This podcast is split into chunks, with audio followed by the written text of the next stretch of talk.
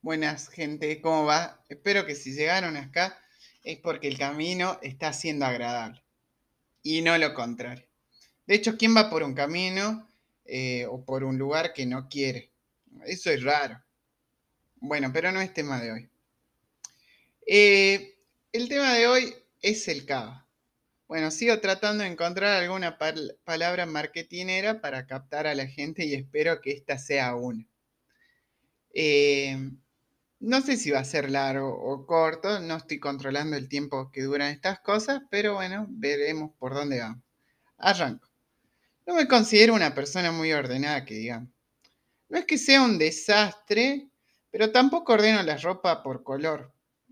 Conozco gente que sí lo hace y que encima que la ordena por color la subdivide por tonalidades. Entonces de pronto tengo por un lado la ropa oscura y dentro de ese color la más clarita está abajo y la más oscura arriba.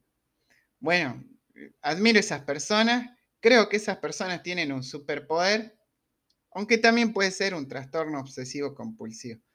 Depende por de dónde se lo mire, no nos vamos a poner acá exquisitas. A lo que voy es que el desorden tiene un poder contagioso.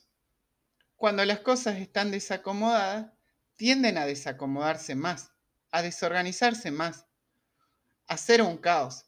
Y viceversa, cuando las cosas tienen un orden, estas tienden a ser organizadoras para otras cosas.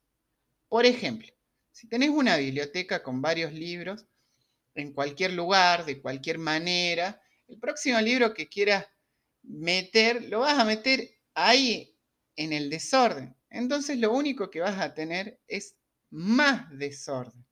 En cambio, si tenés una biblioteca ordenada, ya sea por tamaño, por autor, por temática, y tengas un libro nuevo, ya sabes dónde va a ir.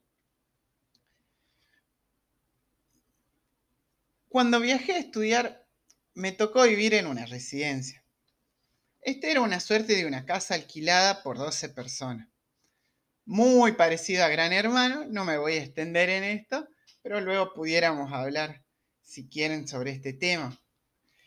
Mi habitación estaba, era bastante chica eh, y vivían tres personas más conmigo en ese espacio diminuto.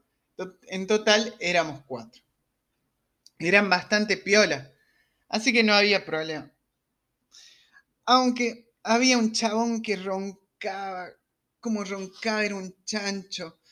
Papá roncaba durísimo todas las noches y de miles de formas de despertarlo. Y creo que nunca he deseado tanto mal a alguien como a esa persona. Pobre, espero que esté bien. Pero no me dejaba dormir. Luego se fue, así que no problemas con eso. Aunque ahora que me acuerdo, había otra persona que le gustaba escuchar cumbia para dormirse.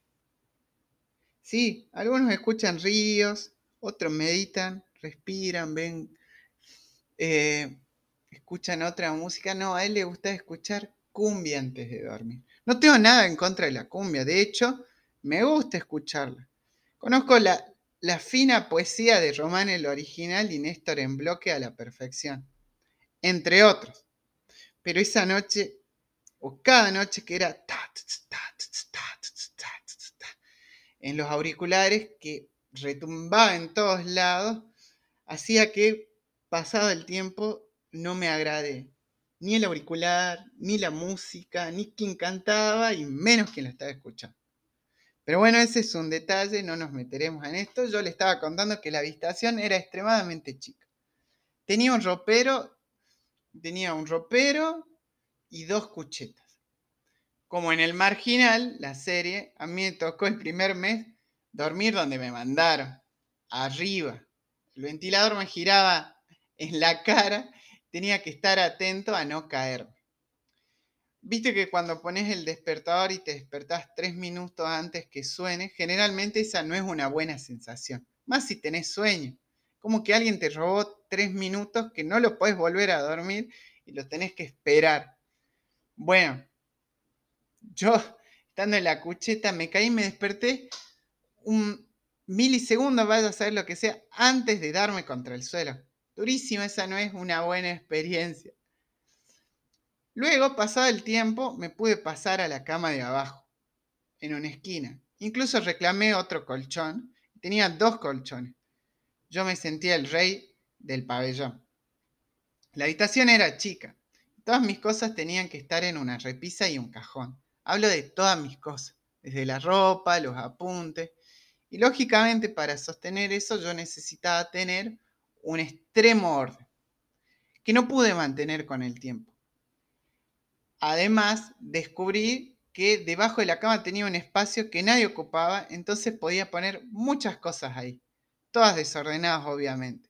Al principio me molestaba, pero me demandaba un esfuerzo constante eh, todo el tiempo. A ver, yo tenía, la, tenía las cosas ordenadas y sacaba una remera y eso ya era un lío.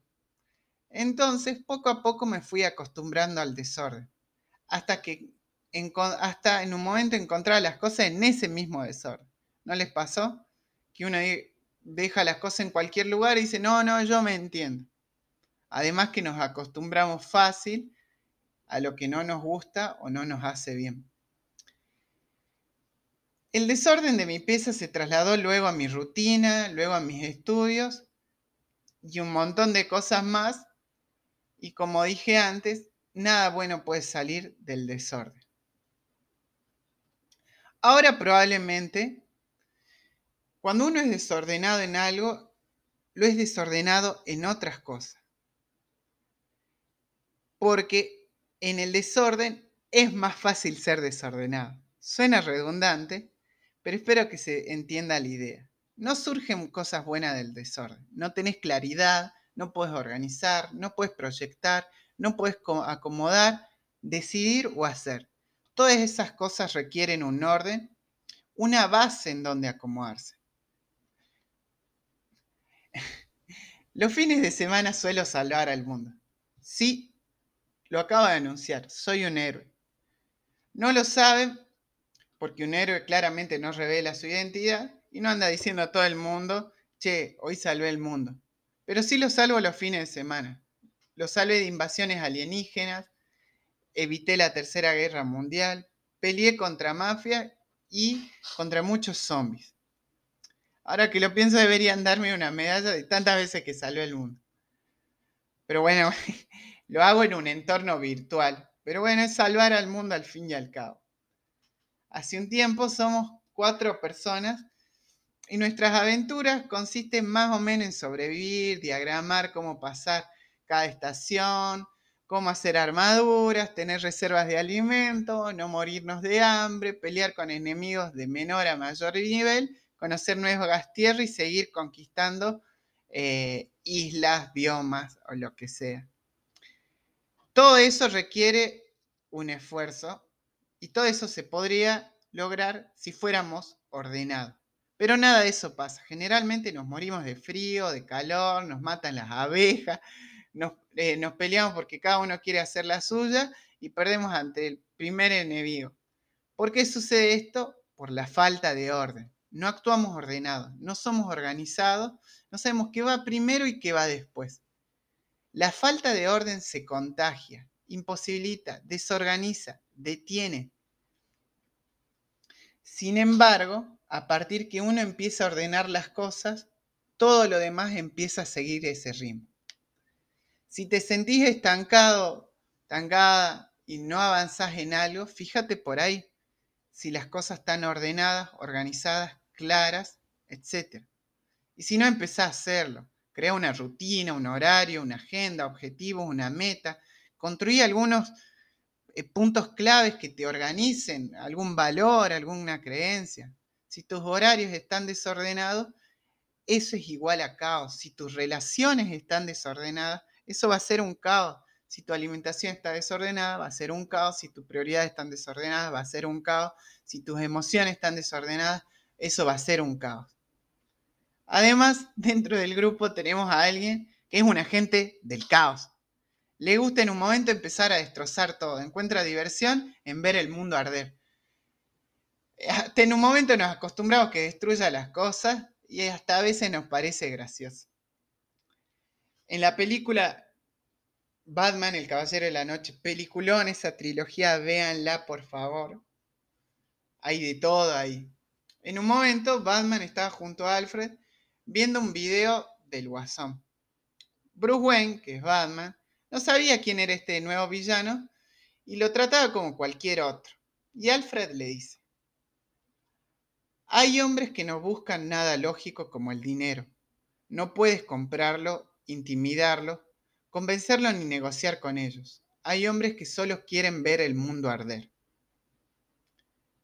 Y ahí me meto y voy llegando al final.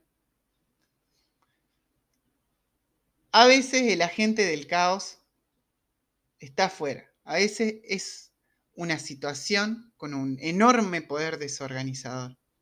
Y a veces es alguien. Si es eso o es alguien que es un agente del caos, que cada vez que aparece en tu vida viene a desorganizarlo todo, trae el desorden al ordenado, créeme que por ahí no es. Atento. Eh, pero yo quiero la aventura. ¿Qué? Por favor, si querés la aventura, juega un juego, anda a la montaña, hacer trekking, empezar un deporte. Pero no juegues con tu vida. Porque todo va a llevar tiempo. Eh, si algo se desacomoda, lleva tiempo organizar eso. Y si te lleva tiempo organizarlo, ¿por qué lo querés desacomodar? ¿Por qué permitís que algo o alguien venga a desacomodarlo? Ni Batman le gana al guasón. Y créeme, vos no sos Batman.